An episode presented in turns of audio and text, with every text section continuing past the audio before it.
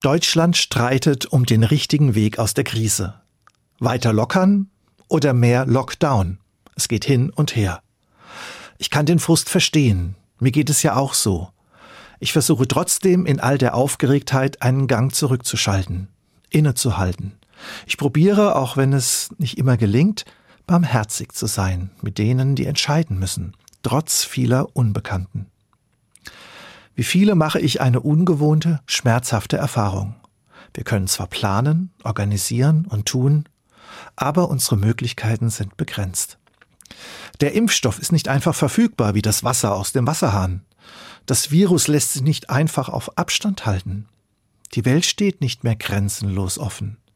Wir müssen uns einschränken, abwarten, Nachsicht üben, mit Unsicherheiten leben, wir erfahren am eigenen Leib, wie gefährdet und zerbrechlich Leben ist. Früheren Generationen waren solche Erfahrungen geläufiger.